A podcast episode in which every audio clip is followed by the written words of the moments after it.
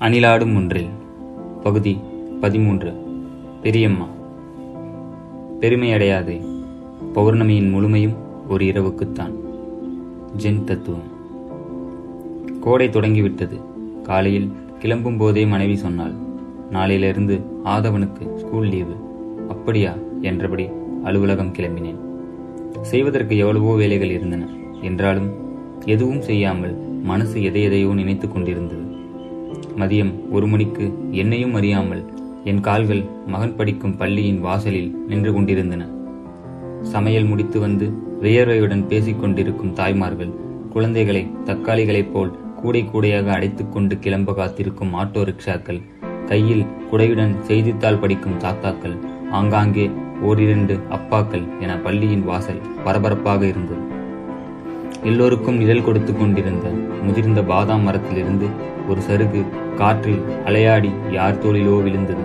அந்த கணம் அந்த காட்சி காலங்களின் சாட்சியாக அது நிற்பதை உணர்த்துவது போல பட்டது. பெண்கள் கூட்டத்தில் நின்றிருந்த மனைவி என்னை பார்த்து ஆச்சரியம் தாங்காமல் ஆபீஸ்ல வேலை இருக்குன்னு இங்கே நிற்கிறீங்க சொல்லவே இல்லை என்றாள். திடீர்னு வரணும்னு தோணுச்சு என்றேன். மெயின் கேட் திறக்க பூ பூவாய் குழந்தைகள் பூத்து கொண்டிருந்தன. என் பூ என்னை பார்த்து பரவசமாய் புன்னகை பூத்தது. பிள்ளைகள் பள்ளிக்கு செல்லும் முதல் நாளையும் ஆண்டு இறுதியில் கடைசி நாளையும் அருகிருந்து பார்க்கும் தகப்பன்கள் பாக்கியவான்கள். இந்த ஒரு நிமிடம் தரும் சந்தோஷத்தின் சக்தியில் இன்னும் ஒரு வாரம் என் சக்கரம் நிற்காமல் சுழலும். வழிமுழுக்க மகன் கேட்டுக்கொண்டே இருந்தான். லீவுக்கு எங்கப்பா கூட்டிட்டு போறீங்க? என் ஃப்ரெண்டு லண்டன் போறான். நான் அதிர்ச்சி அடைந்தேன். லண்டன் எங்க இருக்கு தெரியுமா? என்று கேட்டேன். இது தெரியாதாப்பா? லண்டன் லண்டன்ல தான் இருக்கு என்றான். லண்டனுக்கு அடுத்து அவன் பட்டியலில் தொலைக்காட்சி விளம்பரங்களில் வரும் தீம் பார்க்குகள் கடலோர ரிசார்ட்டுகள் காரும் காரும் மோதி விளையாடும் திடல்கள் என வரிசையாக காத்திருந்தன. கடைசியாக நீங்க லீவுக்கு எங்கப்பா போனீங்க? என்றான். எங்க பெரியம்மா வீட்டுக்கு என்றேன். லண்டனா? என்றான். அம்பத்தூர் என்றேன். அது எங்க இருக்கு? என்றான். நெஞ்சில் கை வைத்து இங்கே இருக்கு என்றேன். மகன் புரியாமல் விளையாடச் சென்றான். என் கோடை விடுமுறை பெரும்பாலும் பெரியம்மா வீட்டிலேயே கழியும். அம்மாவை பெற்ற ஆயா வீட்டில் மாமாக்கள் இருப்பார்கள் மாமிக்கள் இருப்பார்கள் விளையாட அவர்களின் பிள்ளைகள் இருப்பார்கள். கூடவே அன்பானதொரு கண்டிப்பும் இருக்கும். எல்லாவற்றுக்கும் மேல் சென்னை நுங்கம்பாக்கத்தில் ஆயா வீடு. ஆகையால் வெளியில் சென்று விளையாட முடியாது. வீட்டுக்குள்ளேயே கேரம் போர்டு சதுரங்கம் நாடுகளை நம் இஷ்டத்திற்கு விற்கும் ட்ரேடு விளையாட்டுகள் அதிகபட்சம் மொட்டை மாடி மாஞ்சா காத்தாடி மாறாக அம்பத்தூரில் பெரியம்மா வீடு இன்று நகரத்தில் ஒரு கிராமம். பனைமரங்கள் சூழ்ந்த புழல் ஏரியின் பக்கத்தில் ஆங்காங்கே பாம்புகள் தெரிந்து கொண்டிருந்தன. அம்பத்தூர் இன்றளவுக்கு அன்று வளர்ந்திருக்கவில்லை. மழைக்காலங்களில் தவளைகள் கச்சேரியும் பின் தொடர்ந்து வரும் பாம்புகளின் சீற்றமும் இல்லாத நகரத்தில் யார் வந்து விளையாடுவார்? ஆகையால் கிராமத்தில் வளர்ந்த எனக்கு பெரியம்மா வீடு சொர்க்கமாக தெரியும். எங்கள் ஊரில் தொலைக்காட்சி பெட்டி ஒரே ஒரு வீட்டில் இருந்தது. அன்றைய நாட்களில் பஞ்சாயத்து ரேடியோ தாண்டி தொலைக்காட்சி பெட்டி உள்ள கிராமம் பணக்கார கிராமம். ஊரில் ஏழு எட்டு தறிக்கல் வைத்து நடத்தி கொண்டிருந்த அந்த வீட்டில் மட்டுமே தொலைக்காட்சி பெட்டி இருந்தது அலாவுதீன் அற்புத விளக்கை போல அதை அவர் பாதுகாத்தார். வெள்ளிக்கிழமை ஒளியும் ஒளியும் பார்க்கவும் ஞாயிற்றுக்கிழமை படம் பார்க்கவும் கூட்டம் அலைமோதும். ஒளியும் ஒளியும் பார்க்க பதினஞ்சு காசுகள் படம் பார்க்க இருபத்தஞ்சு காசுகள் என கட்டணம் வசூலிப்பார். விளம்பர இடைவேளைகளில் தொலைக்காட்சியை அணைத்து விடுவார்.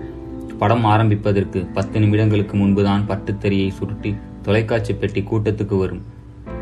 கூடம் நிரம்பிவிட்டால் கதவை மூடிவிடுவார்கள். இப்படி படம் பார்த்த எனக்கு பெரியம்மா வீட்டில் இருக்கும் தொலைக்காட்சி பெட்டி ஆச்சரியம். யாரும் காசு கேட்காமல் ஒவ்வொரு வீட்டிலும் எப்படி டிவி இருக்கிறது என்பது எனக்கு இன்னும் ஒரு ஆச்சரியம்.